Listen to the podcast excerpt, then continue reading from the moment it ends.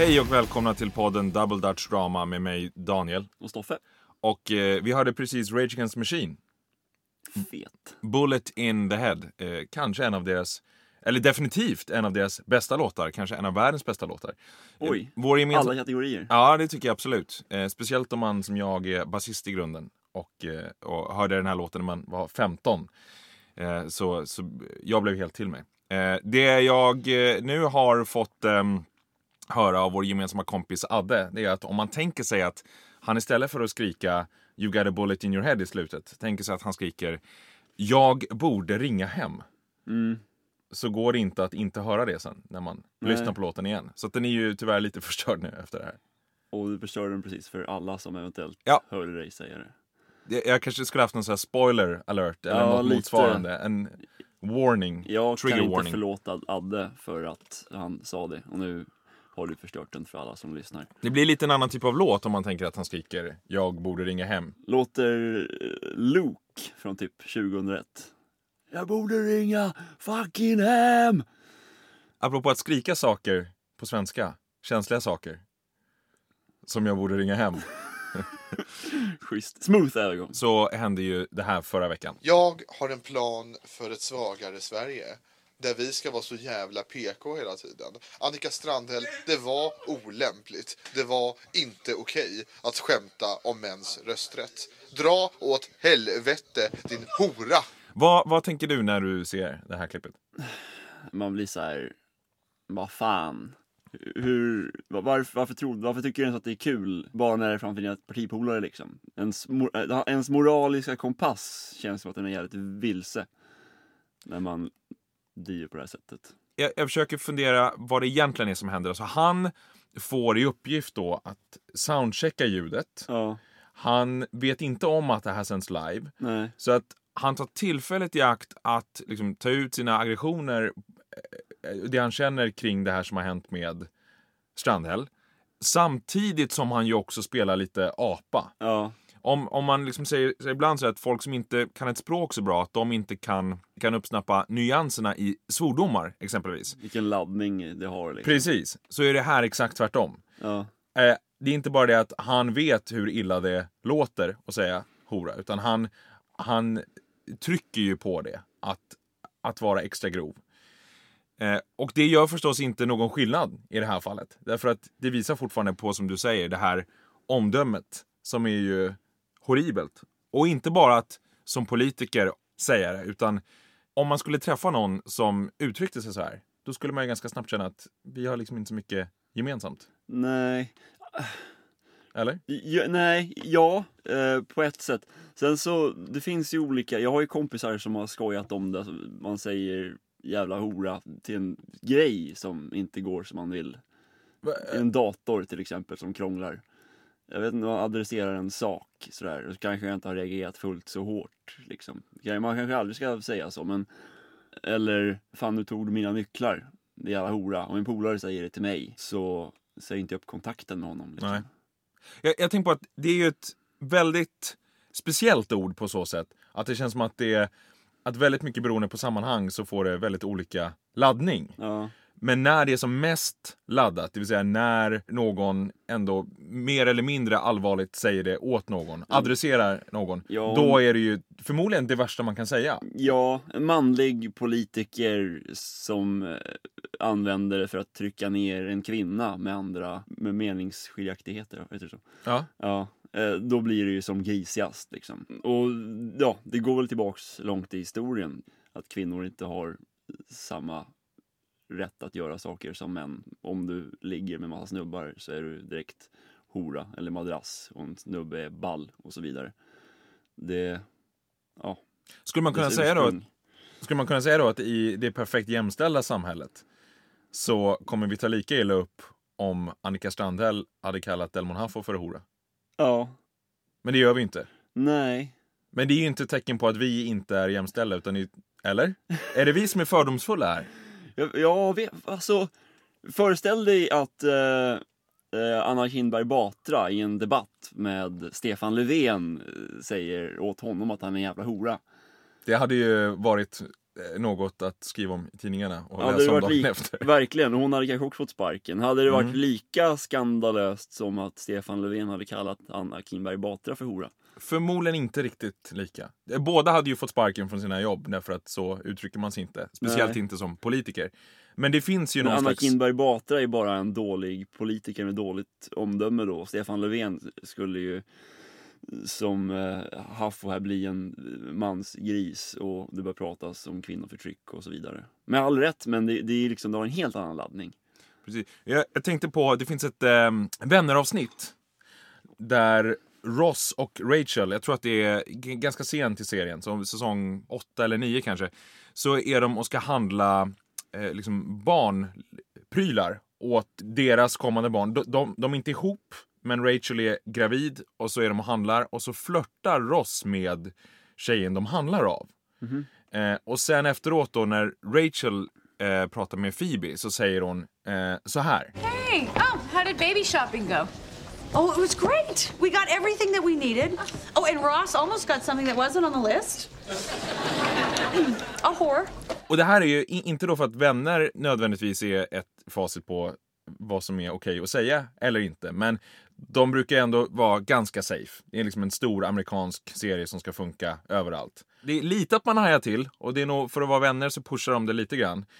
Men om det hade varit Ross som i då något annat sammanhang hade kallat Monica för hora, då hade ju vänner lagts ner. Ja. Så, att, så det är ju helt klart en laddning som är beroende av eh, vem det är som, som säger det. Man uppfattar det som betydligt mer vulgärt och obehagligt om det är en man som säger det till en kvinna. Verkligen. Jag har inte sett så mycket vänner. Det här var ett bra exempel. Eh, nu fick jag höra det också.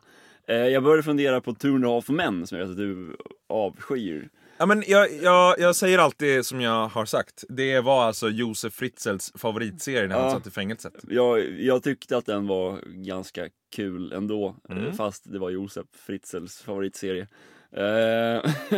Men där har de ju varit ganska grisiga ganska många gånger. Jag börjar fundera på om det inte har uttryckts likvärdiga saker mot kvinnor.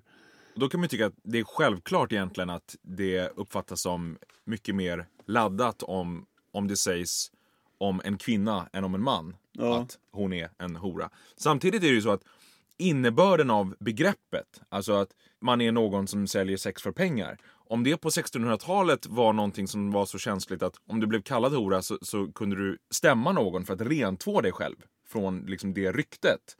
Så det är ju inte någon som tror idag att bara för att jag kallar en person för hora att den personen säljer sex för pengar. Alltså innebörden i ordet har ju ändå lösgjorts från ordet i sig. Mm. Och ändå har ordet kvar den laddning det har.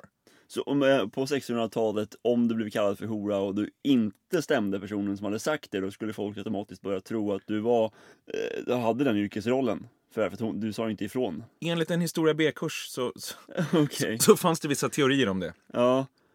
Uh... Sen är det klart, sen används det ju i viss mån kanske fortfarande i ursprunglig bemärkelse. Om vi säger att någon kallar en tjej för hora därför att hon har flera sexpartners exempelvis. Men, men på det stora hela, som här när Delmon Haffo säger det, så är det ju, då är det ju ett ord med en laddning som ändå är frikopplad från alla typer av anklagelser. Bara om valfritt nedvärderande ord ja. till en kvinna som inte han tycker har rätt. Ja, verkligen. När det här hände så fick det ju en enorm uppståndelse i media, och alla började skriva att eh, Haffo var asdum. Eh, så hon kanske inte behöver gå till domstol för att f- liksom rent få sitt. Nej, men exakt, det är ju ingen problem. Alltså det, det är ju inte ett problem alls. Nej. Utan det är ju det, det, det har, det har liksom tagit, it has a life on its own, det här ordet nu. Ja. Som... Tappade jag tråden där? Nej, det tror jag inte. Okay. Som är, nej, men som är något, något helt annat än vad det var från början. Och ändå så är det det mest laddade ordet vi kanske har. Det, jag vet inte riktigt hur det funkar. Jag tycker det är intressant rent sociologiskt. Alltså hur kan det bli så att ett, att ett ord fortfarande är så starkt när det har tappat sin betydelse? Inte det hur vi uppfostras liksom, och alla vet i grunden varför det används eller vad det har för koppling. Så det spelar ingen roll längre. För man vet att det är det ordet man tar till om man verkligen vill smutskasta en kvinna i, i, främst eh, å det grövsta. Och eh, ja, då spelar det ingen roll vad du har för ursprung längre. Det är bara, säger du det så så säger jag neger liksom.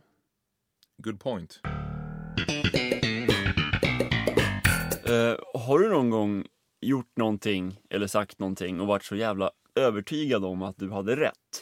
Någonting som du kanske har stört dig på länge och sen kommer du på efter ett tag när du har tryckt till den personen som du vet hade fel till exempel. Kommer du på efteråt att fan, det var jag som hade fel? Ja, jag hade när jag var eh, nio ja. så var jag eh, oense med en kille i klassen om var drottningen skulle stå på schackbrädet i början av ett spel. Jag trodde att drottningen skulle stå på sin egen färg, tror jag.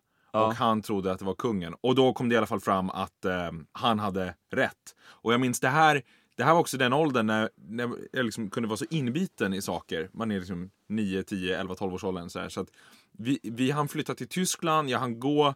Jag minns att jag var på något liksom, varuhus där, såg ett schackbräde och såg att den här drottningen stod som, som han hade sagt. Och liksom magen vred sig. Då hade jag, liksom, jag hade varit med om en flytt utomlands. Mitt liv hade förändrats. Men det här ändå är ändå så färskt ja, kvar. Precis. Så att, jo, jag vet absolut. Ja. Ja. Uh, för jag, jag cyklar ganska mycket. Mm. Och uh, jag gör ju också fel ibland. Alltså, det finns ett, en korsning här borta. Mm. Precis i närheten av studion. Där det är, det är högerregel. Och där bilarna bara kör så här. Och skiter i det. Eller inte vet om att de inte är på huvudled. Och det här har irriterat mig något fruktansvärt väldigt länge. Och jag bara stannar rent automatiskt och tänker, men fan, det är jag som har rätt att köra. Och så hade jag det färskt i minnet igår när jag var på väg hit. Och så är det en bil som kommer åka. Och så tänkte jag så här, nu, nu, är det f- nu ska jag fan visa. Eller någonting. Så cyklar jag ut och som pekar åt honom så här. Det är högerregel, mimar jag kanske liksom. Och han stannade och såg lite snopen ut liksom. För att, förmodligen för att jag såg så övertygande ut. Och cyklade jag en bit till. Och så kom jag på då att fan, han kom ju från min höger. Ja. Det var ju jag skulle träffa förbi honom. Ja. Och då har jag irriterat mig som fan på det här. Så länge. Och så som när jag äntligen så här, nu ska jag visa liksom. Då, då tänker jag, då får jag hjärnerror. Och så blir det att jag kör ut framför en bil som ska så som jag ska släppa före. Och jag hade sån jävla ångest för det, det jag grämde mig hela dagen. Först fick man skämta bort det i hjärnan med sån här äh, så här skulle man kunna göra någon gång om man hade bråttom liksom. Alltså, och jag ska också nämna att det går ju väldigt långsamt där det, så att det, liksom, det var aldrig någon risk att jag, någon skulle bli påkörd eller så. Men ja, jag fick i alla fall först skämta bort det. Sen inser jag liksom att nej, det, nu ska jag fan ligga här och, och ty- verkligen känna skammen så att jag liksom lär mig någonting. Ja. Ehm, ja, att veta att man har rätt och sen inse att man har fel. Det är en fruktansvärd känsla. Ja, det är ju, det är ju hemskt att känna ilska och veta om att den inte är berättigad. Ja. Alltså att fortfarande vara irriterad på, eller till och med känna hatiska känslor mot någon man då har haft någon form av konflikt med. Och veta att den personen har rätt. rätt. Ja. Hur hanterar man det bäst? Uh, Meditation? Ja, typ. Nej, men jag vet inte. Bara att finna sig i att så är det. Nu var jag jävligt dum. Så här känns det att ha varit jävligt dum. Känn känslan och lär dig någonting. Liksom. Jag kan också tycka ibland ändå så att om det är en person som vi upprepade tillfällen, som man hamnar i konflikt med vid upprepade tillfällen. Ja. Och typ ens flickvän. Det, det har jag ju ingen, men eh, men låt säga att det hade varit det. Ja. Fast det är ett dåligt exempel. Jag tänker snarare någon som du eh, som inte drar jämt med. Men där den här personen då vid ett tillfälle när ni inte är sams visar sig ha rätt. Då kan jag ändå tycka så här att ja, fine. Men du är fortfarande dum i huvudet. Ja. Alltså så här, okej okay, för den här gången då, men det var bara jävla tur för dig typ. Ja, det här ändrar ingenting. Nej. Så det är ju enklare att hantera den här fruktansvärda känslan av att inte ha rätt om det är en person som vid flera andra tillfällen då ändå kan sägas ha fel. Just det. Eller, så om jag hade, skulle ja. hanterat det här på, på lindriga sätt för mig själv så skulle jag bunta ihop alla bilförare till en person. Ja, fast det blir och svårt. Sen, och, och sen så här tänker jag, ja men just det, för den här gången då. Men nästa gång så kommer du köra ut framför mig. Ja, fast det, jag har precis, det är om du då projicerar alla bilförare som du någonsin har irriterat dig på, på den här bilföraren. Ja. Men det är ju ett logiskt, alltså du får ju göra en logisk vurpa där för att klara av det. Jo. Däremot om du hade cyklat runt i Stockholm och du hamnar alltid i olika knepiga trafiksituationer med samma bilist. Ja. Och den här personen då i bilen gör alltid fel, förutom nu, då hade det varit enklare. Just det, ja. Just det. Ja, vad har vi lärt oss av det här? Man, man ska inte cykla runt och vara arg på folk och så här försöka ta ut sin rätt i olika situationer. Det blir bara dåligt. Du är ju en av de här personerna som vi skulle kunna kalla för de här rabiata cyklisterna på Stockholms cykelbanor. Du och jag är ju sams så mycket. Just det där kan du och ju... jag har ju, du, du har sagt det många gånger, jag har försvarat dig massa gånger. Ja. Men ja, dra din... Nej, men för att jag är ju egentligen var... jag är ju lite anti-cyklister sådär. Och du är... Lite anti-människor som färdas på cykel. Ja, precis. I överlag. Ja, men... Du, du har buntat ihop alla cykler, cyklister till en individ. Ja, men... Som du är emot. Ett folk. Jag, jag har ju varit en... Med tveksamma... Jag har ju varit en cyklist själv. När jag bodde i studentlägenhet i Sickla och cyklade ut till Vasa-museet där jag jobbade som guide. Och då fick jag alla de här rabiata sjuttiotalisterna med aerodynamiska tretusen kronors hjälmar i tyskt lättstål och liksom Tour de France-direkt som kom från Gustavsberg. Och de har jag ju irriterat mig på. Och så har jag liksom skämtat om dem i olika sammanhang. Och sen har jag insett att du är ju nästan en av dem. Men hur då? Vad gör de? Och vad gör jag ja, de, som du irriterar dig på? De cyklar fruktansvärt fort. Okej. Okay. Och, och de har också det här... Det är som för att de kompenserar kan... för någonting. Vadå, typ liten kuk liksom? Ja, eller medelålderskris eller vad det än kan tänkas vara. Men allt det här gör ju att jag har irriterat mig på dem. De är en livsfara och de, de gör det här för att... Och det kanske inte spelar någon roll egentligen varför de gör det. Men det är just det här att de, de tar ut sina... aggressioner på medtrafikanterna. Det gör mig ju ännu mer irriterad. Well, ja, ja men, men har de alltid cyklat om, om, om, de, om det är en stor väg och de cyklar om dig och det finns ingen annan i närheten och det är god marginal, då kan du ju inte bli arg för att de cyklar fort bara för att nej, de råkar men det är cykla. Ju sällan stora breda vägar. Det är ju ofta ganska smala cykelvägar. Längs med stads... Eh, nej, inte Stadshuskajen utan längs med eh, Tegelviken. Jaha. Och, och alltså, har, har du varit i fara när de cyklar förbi om dig? Jag har känt mig utsatt för fara. Varför det? För att det är smalt och det ska gå så jävla fort. Jaha. Eh, jag vet inte, jag tycker att jag inte cyklar fort när det är väldigt trångt. Och jag blir väldigt irriterad när gångtrafikanter kliver rakt ut i gatan precis när jag passerar. Mm. Där det är en avskärmad, liksom, det här är en cykelbana, här ska du inte mm. gå. Men så där... kliver de ut där, tittar med sina telefoner och så håller jag på att köra över ja. dem. Och de blir typ irriterade för att jag finns. Jag, jag kan förstå att man blir irriterad på att de går och kollar ner i liksom, sina iPhones. Ja. Men det finns ju också någon slags nästan skadeglädje hos cyklister i att man har koll på trafikregler som fotgängare kanske inte har lika bra koll på. Vad råder mig att jag, ska, att jag skulle ha en glädje i att de kliver ut i gatan så att jag får säga åt dem? Ja, det, det känner jag. Det... Vad bygger du det på? Ja, men det, för att de, det har ju hänt att jag har sett konflikter. Jaha. Mellan fotgängare och cyklister. Och var i har du avläst cyklistens glädje i konflikten? Ja, men att de har stannat till och bara, vad fan gör du? Här är ju en, en cykelbana. Ja, det har hänt att jag har gjort det också. Ja. När folk så här ryter åt mig för att jag cyklar på cykelbanan. Och det är, och, men det är också så här glädjen i att få tillrättavisa. Det här är lite så ah, där fick jag det allt. Jag må ha en fru som är otrogen mot mig, men jag cyklar åtminstone enligt reglerna. Jag vet, jag, det, det känns som att du har läst in väldigt mycket i någonting som inte finns här. Alltså det underba, underbara så hade det varit om det var, om det var liksom in... byggd och att ingen annan människa kunde komma i vägen mm. så man kunde hoja på sitt eget tempo. Hade det varit lika kul då, verkligen? Att inte få skälla på folk? Ja, ja. Det hade det. Jag har mm. ingen glädje i det. Jag blir arg för att jag tappar fart. Jag blir arg för att folk håller på att döda mig genom att hoppa ut i gatan när jag kommer. Jag hade inte... Jag cyklar inte runt och längtar efter att få skälla ut folk. Nej, jag, håller inte, jag känner inte igen mig i det här faktiskt. Kan det vara så att jag har läst... Jag är också inte sjuttiotalist, jag vet inte om det... Nej. Jag tänker det här med att jag, vi konstaterar förut att jag kan vara ganska bra på att läsa in saker. Som när jag går och handlar och folk står i vägen och jag blir, alltså... Ja, de står jag, där och, och dividerar om de ska till middag. Och, och du blir... läser in att de bara gör... De har sett dig på avstånd och så här, nu jävlar ska jag stå här. Jag, jag ser på honom på femtio meters håll att han ska ha kyckling. Nu ställer jag mig framför grillade kycklingdisken och, och står här i vägen. Fan, jag kan bli så bli. arg. Alltså du förstår, jag kan bli...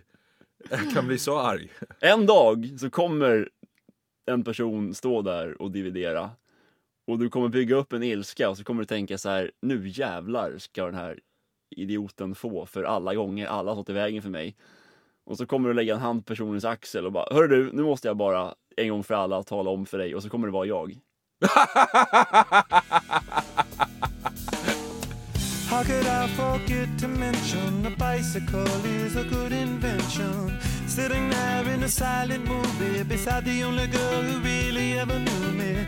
Ja men absolut, det känns kul för en staty. tolv meter hög blev den ju. Har du hört det? tolv meter. Jag visste att jag trodde det var minus tio där. Ja, tvåhundrasjuttio. En bit upp. Men nästan tolv meter hög. Av mig i guld. Har du hört det? I mässing. I mä- ja, det, det kommer att se ut som guld. Och den kommer stå... Um, Första fem åren, sen kommer den vara grön. Det kommer stå i Vatikanen ju. Jaha, jävlar. Mitt på, mitt på där. Lilla Vatikanen där. Utanför Råsunda. Ja, det är utanför Råsunda. Så, så. Det är äh, den här ähm, statydebatten som har blossat upp. Ja, det är ju det är kul att det är allting som har med Zlatan eller lite grann som Bob Dylan. Det blir alltid rabalder om honom. Man, man har alltid en åsikt. Det är ingen som går likgiltig förbi. Det har ju varit Zlatan-hysteri i Sverige de senaste tio åren. Ja, känns det som. Varför ska han inte stå i, utanför Malmö, i Malmö? Ja, men det är väl det ganska många har protesterat mot. Eh, framförallt A I K-fans är tydligen inte alls så lyriska över att han får sin staty utanför nationalarenan då. Nej. Eh, på eh, Friends. Utan eh, tycker snarare att den borde ställas i Malmö. Eh, det... Jag har tänkt på en annan grej. Helt oavsett var statyn hamnar. Ja. Och det är just den här hysterin kring Zlatan. Som verkar grunda sig på två saker. Det ena är ju det han har presterat som fotbollsspelare. Vilket ju är helt jävla fantastiskt. Det andra som en kompis la fram. Det är att det många tycker är så fantastiskt med Zlatan. Det är just det att han vågar säga vad han tycker. Det var att han är så jävla dryg. Ja... Eller, ja. De skulle ju då säga att han, han bryter mot jantelagen. Han struntar i att han anses vara dryg ibland. Han, uh. han, han säger vad han tycker. Jag kan någonstans känna att mm, det finns inget egenvärde i sig. Att bara säga vad man tycker, det kan, det kan vem som helst göra. Det kan, och det gör folk. Trump, till exempel. Ja, alltså det är två saker. Dels så... Eller, dels så... Vi har jävligt kul åt hans dryghet. Ja, är han, gör han det inte med lite med glimten i ögat? Eller är han så självgod som han framstår? Jag tror att han gör det lite med glimten i ögat. Men jag tror att han också tänker ganska högt om sig själv. Den andra saken jag tänker på. Det är, för jag kollar inte mycket hockey. Och efter hockeymatcher så brukar de, om det är någon som har verkligen framstått, så kan reportern säga vilken match du gjorde. Liksom. Du... Henrik Lundqvist, du höll fyrtio skott. Ja, precis. Eh, och han, det är som att inte han hör att han får beröm. Det är så här, ja, backarna lirade så jävla bra, det är så bra uppbackning från teamet. Eh, fantastisk ära att få lira med så här bra gäng. Eh, de framhäver aldrig sig själva framför. Liksom. Och är det så... Är fotboll mer som Zlatan överlag eller är fotbollslag fotbollsspelare annars mer som man upplever att hockey är? Alltså, jag har märkt att hockeyspelare har verkligen ett speciellt sätt att uttrycka sig på. Jag tycker också man ser intervjuer med svensk, alltså eh, med hockeyspelare i Sverige i S H L som uttrycker sig nästan exakt som de gör i N H L fast på svenska. Mm. Men det är i princip samma liksom, formuleringar, nästan rakt översatta. Så där finns det verkligen ett sätt att vara på. Jag tror att det skiljer sig lite mer inom fotboll, men i grunden så finns det nog ändå ett liknande tänkt att man ska vara ödmjuk. Eh, men där då vissa spelare kanske sticker ut lite grann i, i liksom intervjuer och andra sammanhang utanför just de intervjuerna som sker efter match. Nu kanske folk tycker att vi sitter och bara upprätthåller den här jantelagen när vi ser att Zlatan är dryg, men ibland är han ju faktiskt ganska dryg. Ja, men det är, han är ju asdryg. Jag har fortfarande, man garvar ju ganska mycket, det är ju underhållande. Man ser ingen vinning i att det är en bra grej som fler borde ta efter, kanske. Det skulle inte bli en bättre värld om alla var som Zlatan. Alla kan inte vara Zlatan, och det är kanske inget att sträva efter heller. Det känns som att det finns lite grann en tendens i vår kultur som det är att hylla folk som kanske inte har som första primära egenskap att de bryr sig om andra. Nu, Zlatan gör ju en hel del bra saker också, men jag tänker bara så här att om man ändå ska... Du menar utanför planen? Ta det så långt. Ja, men så här att Trump blev vald, vi älskar att kolla Mad Men där Don Draper ändå är lite grann av ett as. Vi gillar Narcos lite grann för att Pablo Escobar är ett as. Vi fascineras av det. Vi... Det finns ju ändå något slags the celebrating of the asshole. Film är ganska tråkig om det inte finns en bad guy. Ja. Ja. Jo. Och att jag tänker så här, hylla honom för vad han gör på plan. Men han sk- tänk vilken liksom, genomslagskraft Zlatan hade haft om han hade gått ut och pratat om viktiga saker. Vilket han väl har gjort delvis, men han har ju inte gjort... gjort det jättemycket. Då kan man ja. säga att det, det är inte hans sak. Ja, absolut inte. Men, men det är kanske de personerna man ska hylla. Verkligen. Amen. Talande en turjäpla och så norman så det är only one Zlatan. Nu känner jag att jag har lättat mitt hjärta. Tack för att ni... tom. Hur känner du? Det känns bra. Och det känns extra roligt att folk lyssnar och skriver till oss. Ja. På double dutch drama snabel-a gmail punkt com. Fortsätt gärna att göra det. Vill man, har man av någon anledning snubblat över den här podden utan att veta vad vi riktigt har gjort innan, så gå in och kolla på våra sketcher på YouTube. Mm. Då under namnet Schöck på schemat. I väntan på nya sketcher som kommer snart. Exakt. Så hörs vi nästa torsdag. Hej då!